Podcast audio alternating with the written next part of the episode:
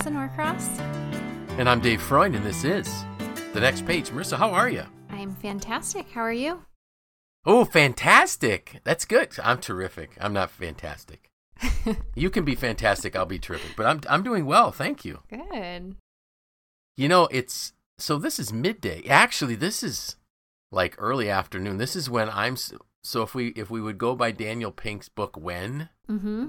this is not a good time for me.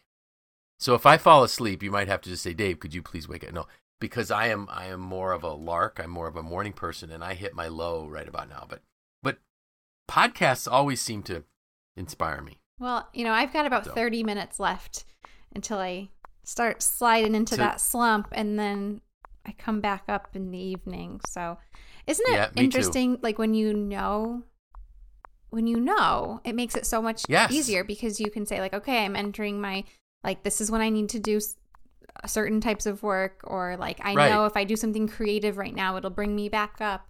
Um Yep. and I think for so Exactly. long, I used to just think like, oh, there's something wrong with me once two o'clock hits. But no, it's just I need to adjust. It, it, it, you just need you ju- just need to adjust what you're working on hmm to be able to re-inspire your brain or sometimes you can sometimes you may just need to do some some admin kind of work you know some clerical functions some detail process some emails because you just don't have the energy to do the other stuff. But we've got energy now. At least i know i have 30 minutes and the podcast is never longer than 30 minutes.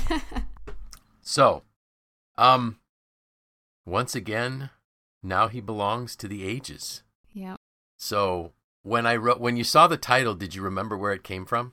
I did. I remembered that we Ah. had done a podcast with a similar title about Abraham Lincoln. Abraham Lincoln, yes. And it's interesting. There is actually some some controversy. So I always thought that it was Seward that said that, hmm and and I could find evidence that that uh, Secretary of State Seward said that. But I also found some some historians that believe that the Secretary of Defense Stanton said that. So, anyways, Well, I'm not. Gonna, I'm not with- useful in, in telling you which one did or didn't. can't help me with that.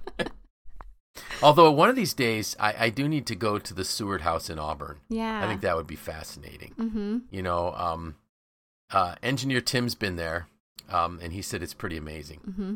So I think I think I would like to do that. But so this is really um, kind of a way of of um, remembering the passing of of I don't know if you call him General Powell, Secretary of State, but Colin Powell passed away Mm-hmm. um, last week, and and it really caused me to pause.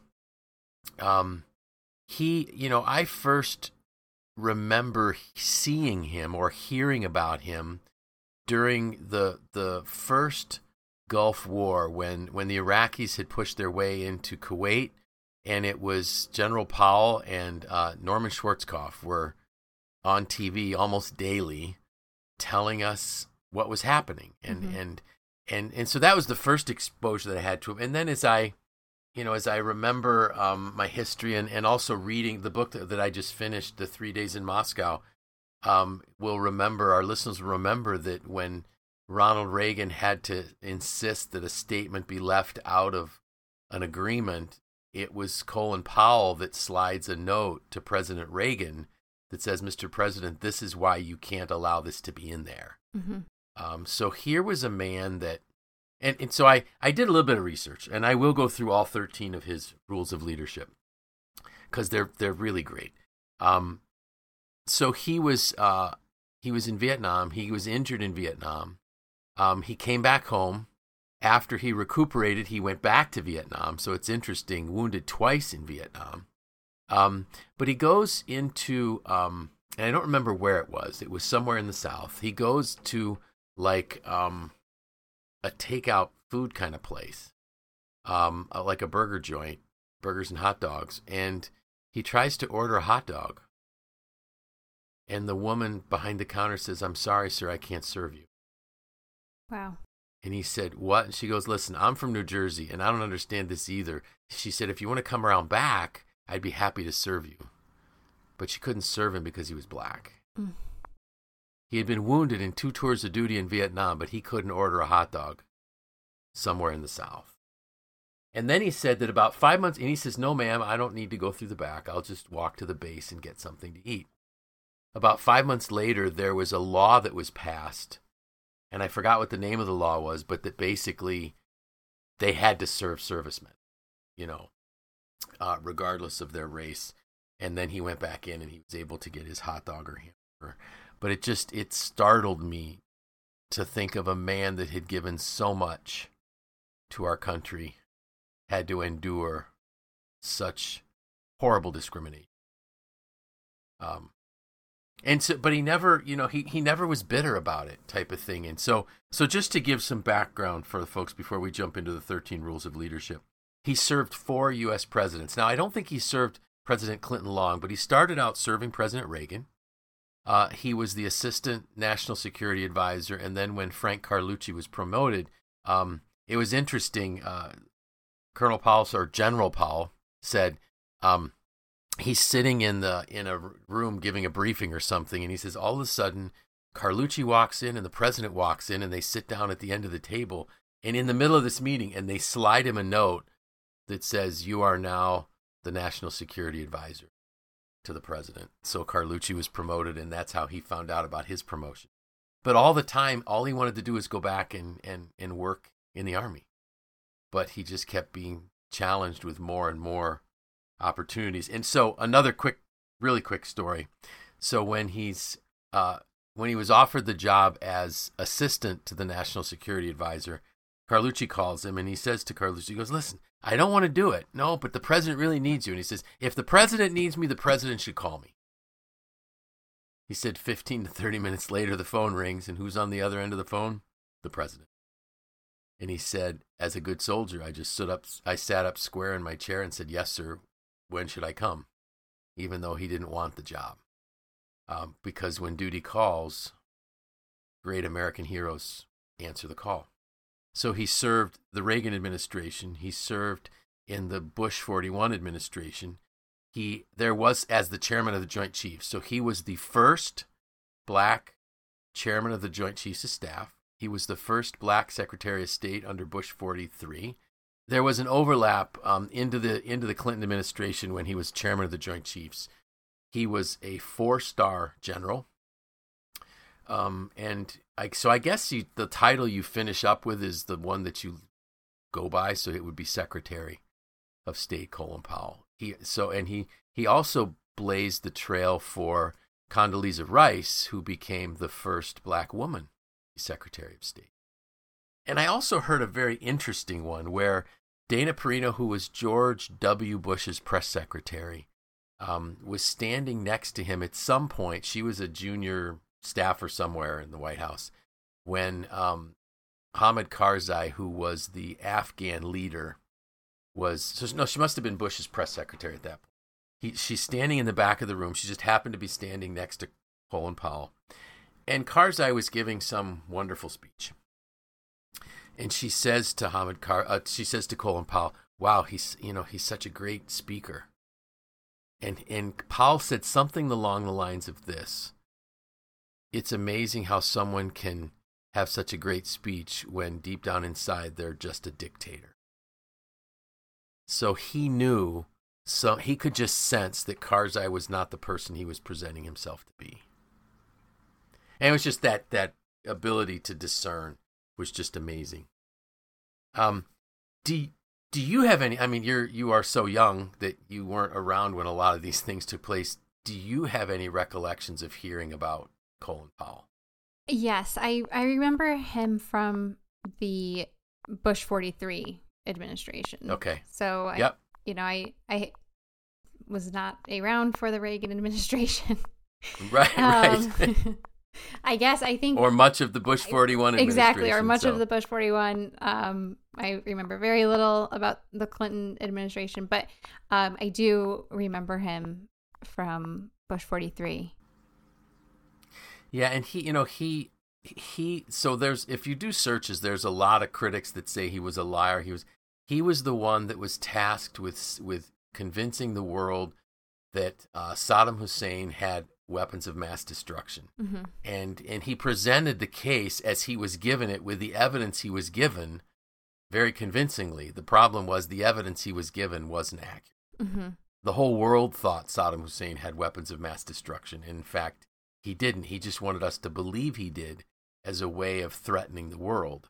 Um, so right or wrong, you know, it was bad. It was bad intelligence, and Mhm. and Colin Powell was the one that had to present it. Um, and he regretted it. He regretted the fact that he got bad data, but it was the data that he was given, and he did a masterful job of presenting it. Mm-hmm. So his 13 laws of rules of leadership. So the first one, that, and these were four that I put in my writing. It ain't as bad as you think. It will look better in the morning. Mm-hmm. Such good advice. You know, it, it's like the other quote: "Yesterday ended last night. Get over it Mm-hmm. Yeah, I move on." I always like to think, you know, the the sun will rise again tomorrow. It will. It will. Even if it's cloudy and gray, the sun Mhm. still rose. We just didn't see it. Mm-hmm. And and then I love number two: get mad and get over it, which mm-hmm. which is really such good advice. Mm-hmm. Because if you don't get mad, it will it, it will come out. If you don't process those emotions, they will come out at the wrong time. Exactly. And if you don't say it, you're going to act it out. And so Mhm. just kind of process those through. Get over it. Mm-hmm. And then I'm sure you weren't surprised with number three that I picked. It can be done. No, that one did not Because surprise me at all. Because I've often said it's you know you have to move beyond I can or I can't to how can I. mm-hmm. Um, my dad used to say, "Who's he who says it can't be done is often interrupted by somebody doing it." Mm-hmm. So it can be done. Anything can be done. And here's a man who wasn't allowed to get a burger or a hot dog. Mm-hmm. He was the son of Jamaican immigrants, born in Harlem, raised in the Bronx. A C student that was accepted at, at to a college in New York City. You know, he says, "I was a C student. That was it." Mm-hmm. But he rose to being one of the most powerful men in the world. He could have run for president. Had he run for president in 1999, George W. Bush would not have run. And everybody says Colin Powell probably would have won the election Wow, I didn't know because he was that powerful. He was that, and and it took him a while. He was recruited by the Republican Party to run for president. Um, and it and he said, "Oh, I remember the day that I finally woke up and I realized, no, this isn't me." And he said, "I went downstairs to talk to my wife Alma, who was making breakfast. And she he said to her, I told her, I said, Alma, I'm not going to do it. And she goes, What took you so long? I knew you weren't going to do it." It's funny. Number four, perpetual optimism is a force multiplier. Absolutely. Mm-hmm. People who have who have an optimistic mindset and, and are filled with hope are unstoppable. And our teams. So there, this was a great quote. Um, believe in your purpose, believe in yourself, believe in your people, and they will believe in you. That's just that's that's leadership at its highest level. Mm-hmm. So now let's get into the ones that I didn't put in there. Um, avoid having your ego so close to your position that when your position fails, your ego goes with it. Ooh, Ooh. yeah. You know, our position, our title, is not who we are, Mm-hmm. and it's not the title that makes the leader. It's not the position that makes the leader. It's the leader that makes the position. Mm-hmm. And I think what he's saying is, you got to know who you are. Mm-hmm. and you got to stay humble and you need to accept the fact that you know there are going to be people that are going to dislike you. And they're going to write all kinds of horrible things about you. But it doesn't define who you are. Uh, here's one. Be careful what you choose. Don't rush into a bad situation. Take time to consider your options. Weigh the relevant facts and make reasoned assumptions. Once you've pulled the trigger there are no do-overs so make it count. You know, that's, I, I think it was John Wooden that said, um, be careful with all the decisions that you make in life because the decisions end up making you. He said it much more eloquently than that. Um, but it's true. Now, I also heard a quote once of, of Powell that said, if you have like 60% or 65% of the information, you have to make a decision because you're never going to have 100% of what you need. Don't let adverse facts stand in the way of a good decision. Mm. He was fond of connecting good leadership to good instincts, but as a leader who who hones judgment and instinct, take time to shape your mental models. Learn how to read a situation for yourself. Become the decision maker your people need you to be. Wow. Our teams are looking for us to make decisions. Yep. And we can't just say, oh, well, I'm not ready yet. No, you don't really have a choice. You got to make a decision if you're a leader. hmm Decisive action. Decisive action. You know, I, I there used to be a quote um, that I used to use in some of the training: "Lead, follow, or get out of the way." um, here's a good one: You can't make someone else's choices. Yeah, that's a good one. Wow. And and we also can't so people people are going to make bad choices. hmm And all we can do is advise them.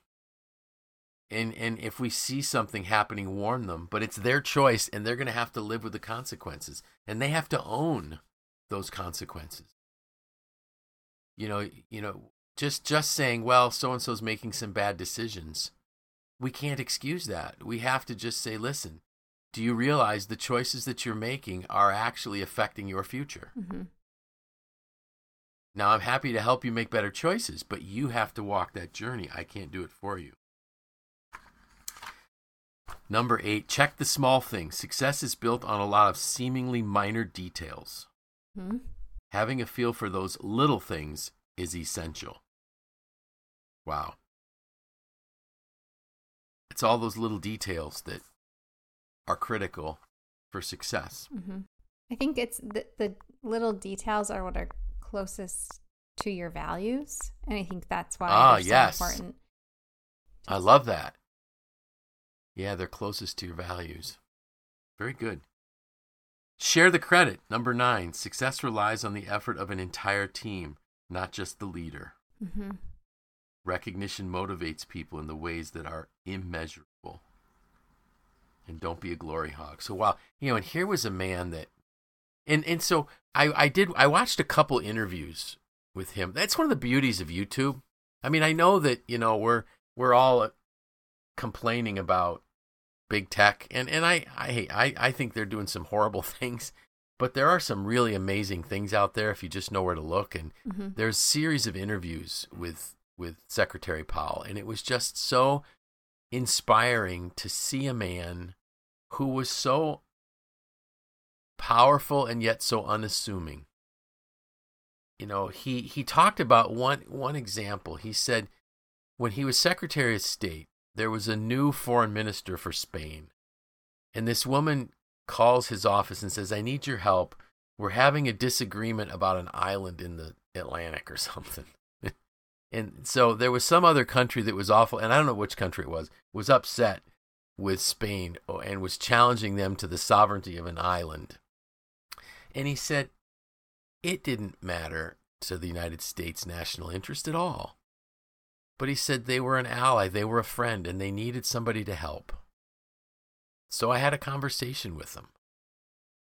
You know, and he, it, so it didn't matter who it was. If they needed something, he was there. And he wasn't going to take the credit for things that were done. He, you know, he was always going to share credit. Somebody asked him if he thought that the the operation uh, to clear out Kuwait, I don't know what we would have called that, the first Gulf War, if he was ever concerned that it would not have been a decisive victory. He goes, No, I was never concerned because he said, I always prepared for a decisive. He said the goal was always to have supreme power and force so that your outcome was almost guaranteed. hmm You know, but it was always the troops that did it. It was somebody else that did it. It wasn't his planning. Uh, number 10, remain calm and be kind. And that was something that I that I saw was really evident in him. Just just in the way he spoke, there was this kindness. There was he was a like a kind and gentle man even though at one point he had over a million army um, folks under his command. Imagine that, a million men under your command, men and women. Wow. Um, keep calm, carry on, kill them with kindness. When Mhm. chaos reigns, a calm head and a kind word go a long way. Mhm. When everyone is under incredible stress, be the leader people want to follow, not the leader people want to avoid. Wow, that's huge. I need to highlight that. That's going to be in one of my trainings. Yeah. That was a great way of putting that. Mhm. How about this one? Have a vision and be demanding. Followers need to need to followers need things from leaders. They need this purpose, they need the vision, they Mhm. need the the standards to be set by the leader. When leaders fail, it's almost always for one of those two things that they don't have the purpose and the vision mm-hmm. for the team.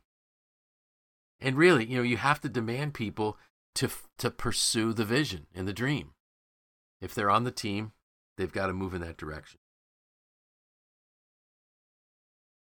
The last one that we haven't talked about, don't take counsel of your fears or naysayers. Mm. Yeah. Fear can be a powerful motivator, but it can also paralyze a leader at the worst possible times. Learn to understand your fears and Mhm. channel them in ways that you control rather than allowing them to control you, which Mhm. gets us back to, you know, fears are a product of our thought life. Right. I was just going to mention that. Yep. Think clearly, think rationally, and make Mhm. decisions that aren't rooted in Mhm. Wow. And so, you know, if you think about the decisions he had to make that were life and death situations for so many, Mhm. he really had to believe that he had the right information and the right vision and the right purpose. Mhm. So that was Secretary Powell. Somebody very special Mhm. that impacted so many people. Now, there will be people that will complain about some of his political views. There will be people that complain about who he decided to vote for and who he decided to endorse. But he was an amazing man. And then, after retiring from public life, he and his wife started a, a nonprofit that was all about engaging people in their communities to do volunteer service. Oh wow. Something like American Promise or something like that. I didn't amazing. write that down. Yeah. You know, Yeah. I, I didn't realize the extent of his career. I mean, like I said, I you know only remember the final of the four administrations that he served, but Right. um, wow, like just what a lengthy career and impressive. Exactly. Mm-hmm. For a man that never really wanted to be in the limelight. I mean, one of the Mhm. first photographs that I saw of him as an adult, he's actually uh, being recognized by President Nixon for something. Mhm. So that would have had to have been sometime between 1968 and 1974 Wow. or 75. So, yeah, he, he was he was a a public servant from day one. Mm-hmm. Just a, just a real testimony to what can be done if you work hard. Yeah. And I love the fact that he stressed I was a C student mm-hmm. and now a major part of that school is named after him. Mm-hmm. I'm I'm so glad that you you're sharing all of this. I mean, I, I I'm sure I'm not the only one who who doesn't know all of this, and it's really quite the legacy to leave behind. It is, you know, and and what I what I really liked was he he pursued what he believed to be right Mm-hmm. And made tremendous sacrifices. Sacrificed so much of his family life and his family time for that. Mm-hmm. Um, he did talk about, you know, um, getting married, um, wife is expecting, and he's shipped off, you know, and then he comes back and meets the baby that he's never seen. You know, um, I can't comprehend that. No. But there were people that made these, and there are still people that make those sacrifices for our country every day. Mm-hmm. And we just need to really hold them in very, very high esteem. Mm-hmm. So, next week, redemption. Okay. So just throw that out as a whether that's the real title of the podcast or whether that's what the podcast is about. I'm not sure yet. I'll you can help me with that one when we get a little bit closer to to, to, to releasing it, but that's what it's about. Sounds good. So, you know, our autumn is in full swing. Yes, it, you know, it took a little bit to get here, but it did. But um, yes, now I'm I'm in the spirit. anything anything special this weekend coming up? Uh, well, I haven't completely decided yet, but I think we're finally inching towards what I like to call pie season because it, it's Ooh, it's felt too warm love it. for pie lately. It did. So It did. now I think um, it's it's time to do that. Mm, How about pie. you? Love pies. So yeah, I think there's just some chores that that need to happen. Um, the old boat needs to be winterized. I'll I'll do that Mhm. Saturday morning, God willing, and I'm able. Um, yeah, and then maybe I got to go find a place to get a pie. No, I'm just. kidding. My wife is a strudel baker. Not she doesn't do pies a lot. Mhm. She does, but she's strudel is where she's at. Is Yeah. my favorite Austrian. mm-hmm. So, well, I wish you the best. Um, and so until next week, I'm Dave Freund. I'm Marisa Norcross. This was the next page.